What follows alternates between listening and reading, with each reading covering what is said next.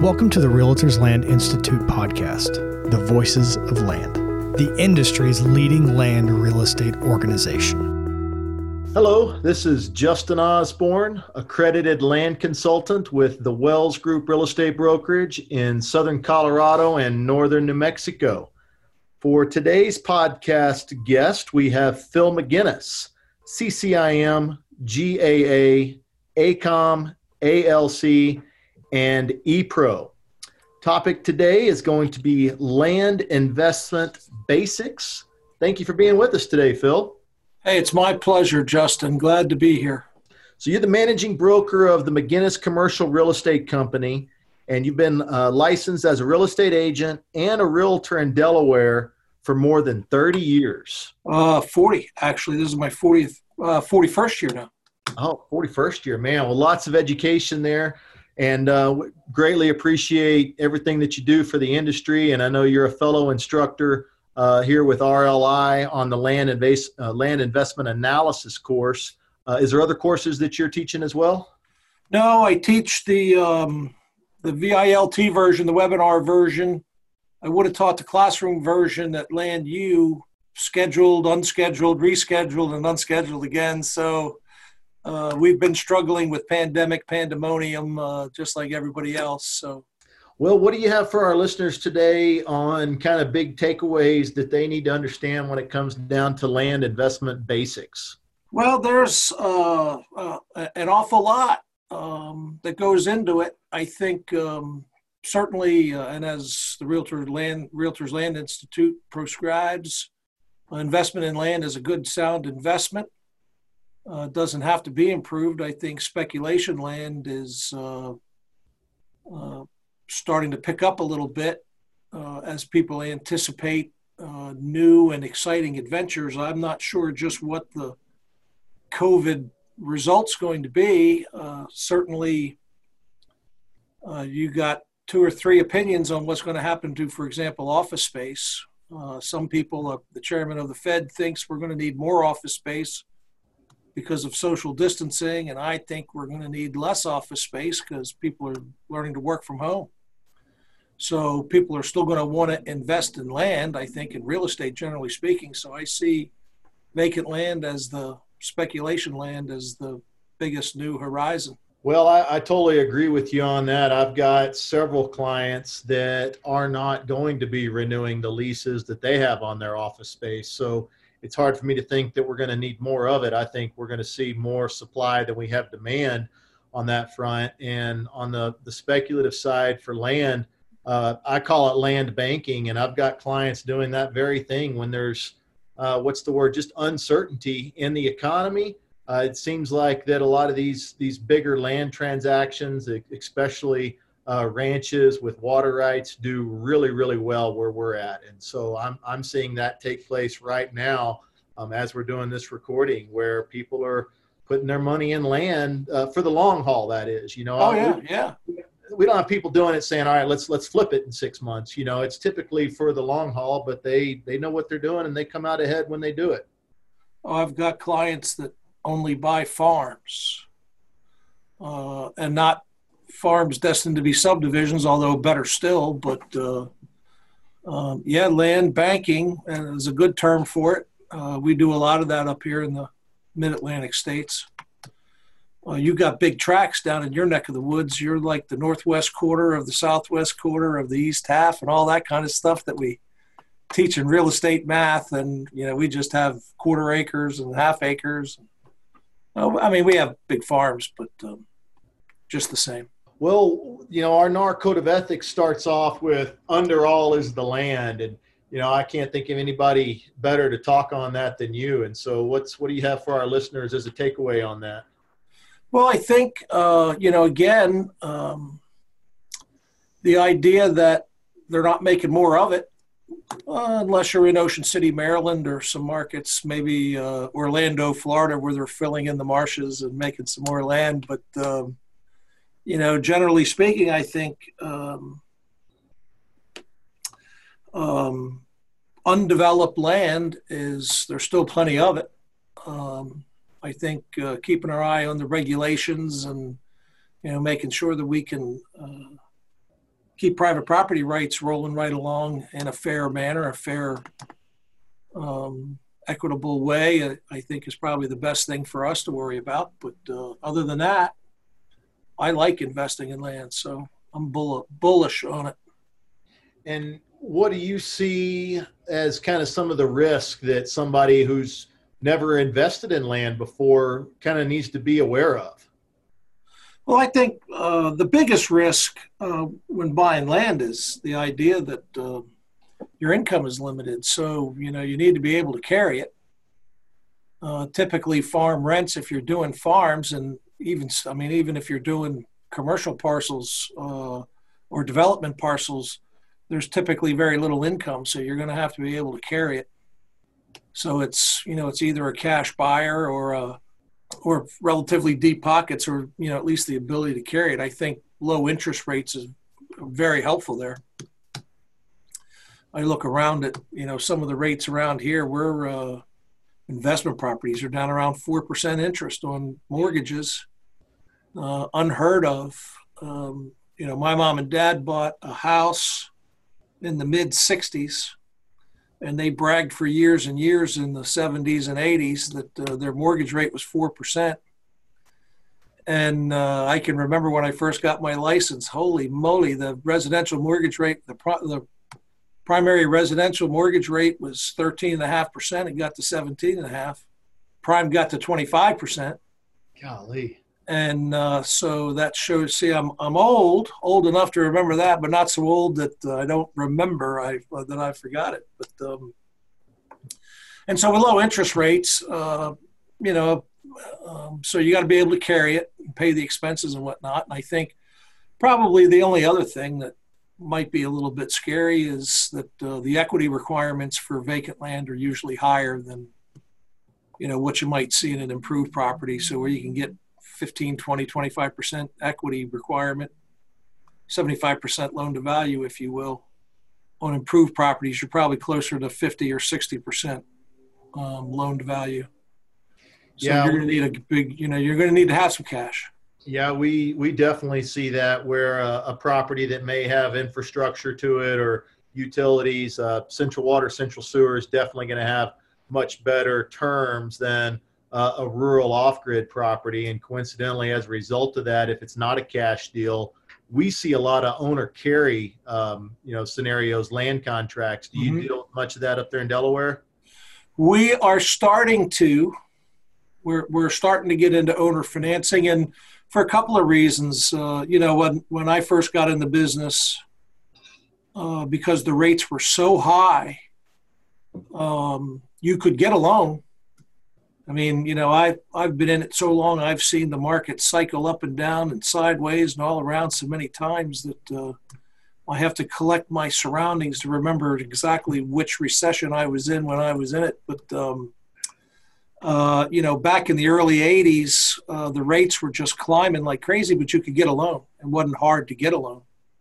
Uh, equity requirements, you know, you had 10% down, 20% down, that kind of stuff, but um, you know, the hard part in those days was with interest rates as high as they were, prime rate was 25%, and your typical commercial loan was prime plus two. It floated because the rates were popping. You know, my golly, one day, it, Monday you'd come in the office, it was 20%. Tuesday it was 21. Friday it was 22. And I mean, you just, and so lenders just didn't give you a, a fixed rate. They gave you a prime plus, and so when the prime hit 25 and you were paying 27%, even though you could get the loan, you know, the rents weren't keeping up. So we saw a lot of owner financing in those days. Uh, we sort of got away from it as rates came down and and you know there wasn't any real need. Um, and, and, then we started to see owner financing perk back up when uh, money market rates got close to zero, and that's been in the last well, my golly, for the last 20 years, I think maybe you don't earn any money in cash. Uh, you know, so owner financing, I think, um, is an attractive investment alternative so you can get a better yield there. But uh, I'm starting to see now, uh, again, uh, an awful lot of owner financing. Um, they're trying to prop prices up a little bit. And um, like I said, they're, you know, no better yield anywhere else except maybe the stock market. And, you know, some people, land people are just not stock market people. Sure. And so if you're a real estate investor, whatever form or whatever side of real estate you're in, you're not a stock person. So most people don't worry about that. Well, I'm curious as you've seen these kind of different markets that you mentioned over the years, have you seen the overall goals change for the land investor or have those kind of relatively maintained always been the same whatever those goals might be? Well, I think generally speaking, the goal of the real estate investor, whether it's land or anything else, is make as much money as you can. And I think that's been the goal of humanity since they were drawing pictures on the cave walls. Um, you know that that goal I don't think ever changes. Uh, now, you know whether or not um, you're willing to expend as much of your energy, um, you know, is probably where goals some goals change. Mm-hmm. There was a time when uh, people managed their own properties.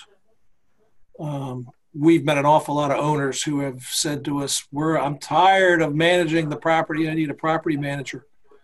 So their goal is still to make as much money as they can, and paying a management fee certainly contradicts that goal. But uh, getting back some of their time, I think, is as relevant and as, as important as anything else. So there's a tra- uh, trade off.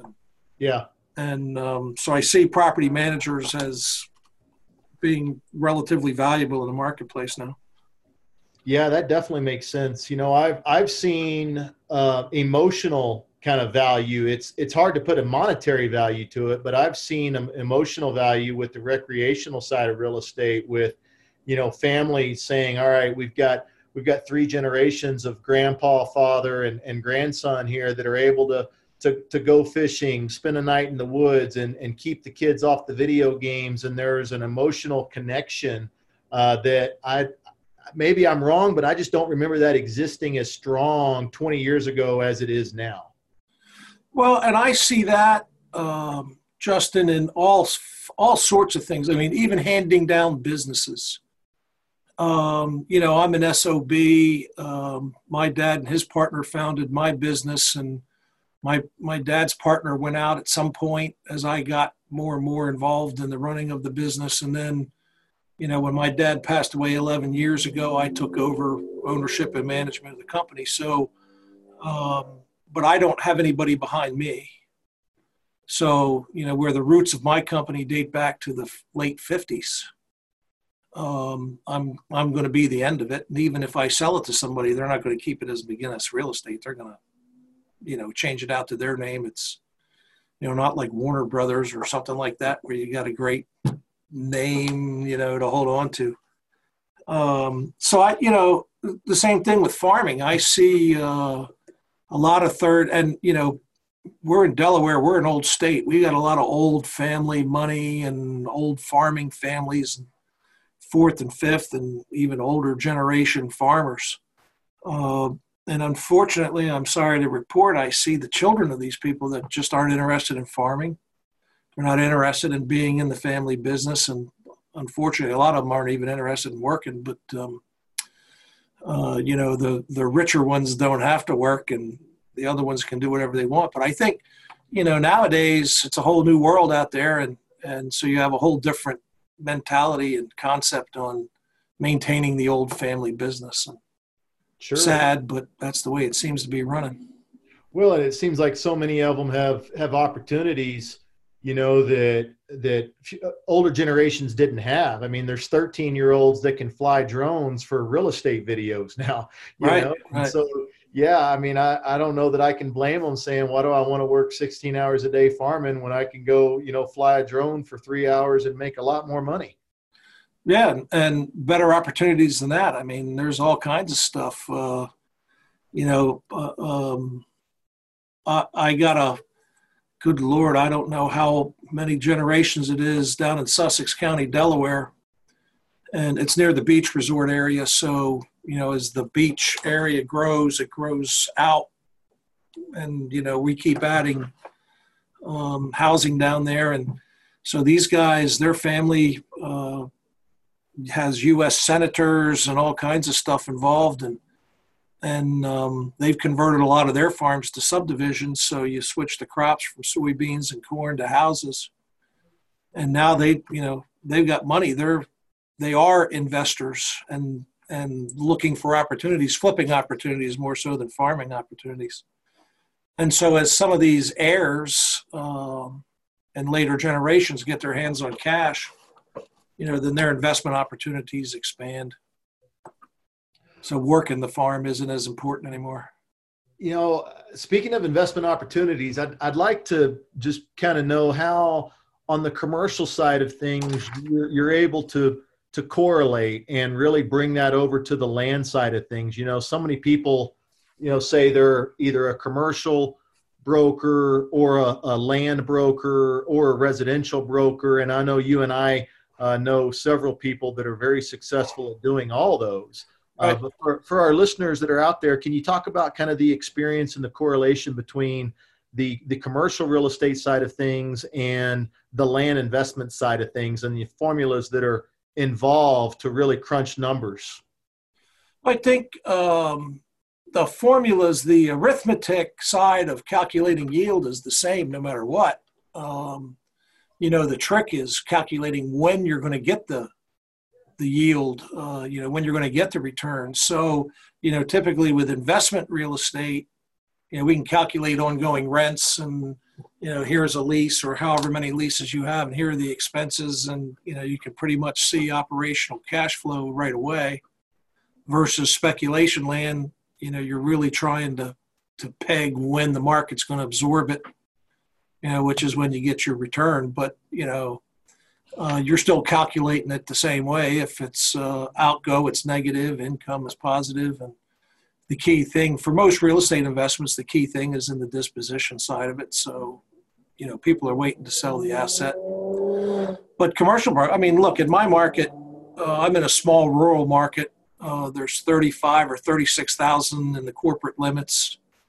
There's 55,000 in Greater Dover. There's 125 or 130,000 in my county. And the whole state of Delaware is almost a million or just over a million population. So, um, you know, I have to do it all. I've got to be the commercial guy, and I've got to be the leasing guy, and I've got to be the land guy, and you know, I got to be the buyer rep and the tenant and the um, tenant rep and the seller ten uh, rep, and you know, I got to do the whole thing. So.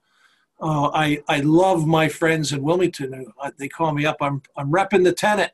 Well, God bless you that you can do that. Uh, we can't do that here you know, so we've got to master a whole bunch of trades. And, you know, I don't know that that's bad. Uh, keeps you busy, at least keeps you interesting. Um, yeah, it's so much to learn. Never, never a dull moment when you've got to do that. You know, we, we got the same thing here where I'm out in uh, southern Colorado and northern New Mexico. You know, you just get these really kind of small towns that are isolated, and you've got to be able to to put on the different hats to represent different people. Right, exactly. Well, the, the land investment analysis course, our listeners can get online at rliland.com. Uh, just click on the Land U Education tab and you can see when that course is going to be offered next. And I would like to point out that this is uh, one of the only 24 uh, hour ALC credit courses uh, that is a required course towards earning the esteemed ALC designation. Uh, what else do you have for our listeners in wrapping up here, Phil, that you'd like to try to really make sure they understand with walking away on land investment basics? Well, I think um, for a lot of people, um, a lot of, of real estate agents, you know, seek new endeavors. They they seek new opportunities, and you know, especially the residential guys. And in every market, there's the residential guy who thinks that selling commercial is you know the the answer to the get rich quick dream um, but I, you know i think the program that we have for land investment analysis and the other courses that we have uh, give you a much broader concept. And uh, i think it's you know if you want to be a ccim that's great. And you know it's a lot more um, it's a lot heavier. It's a you know a lot more stuff a lot more material. And the rli is just I think a little bit um, easier to conceptualize and easier to get through.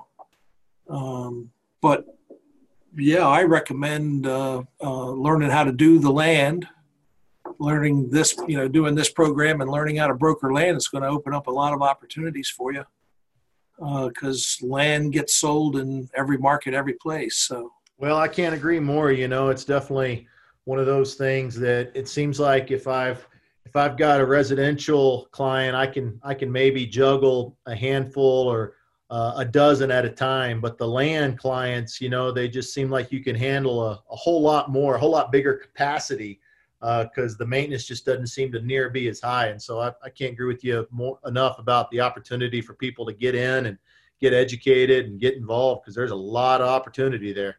Oh, it's it's boundless. Well, Phil, I'd like to thank you for joining us today. As an ALC, you are definitely a very highly regarded instructor for RLI, uh, and you're an expert on land investment. And I hope our listeners will look into taking the land investment analysis course with you or one of our other great instructors so that they can enhance their own expertise on the topic. I look forward to them joining us.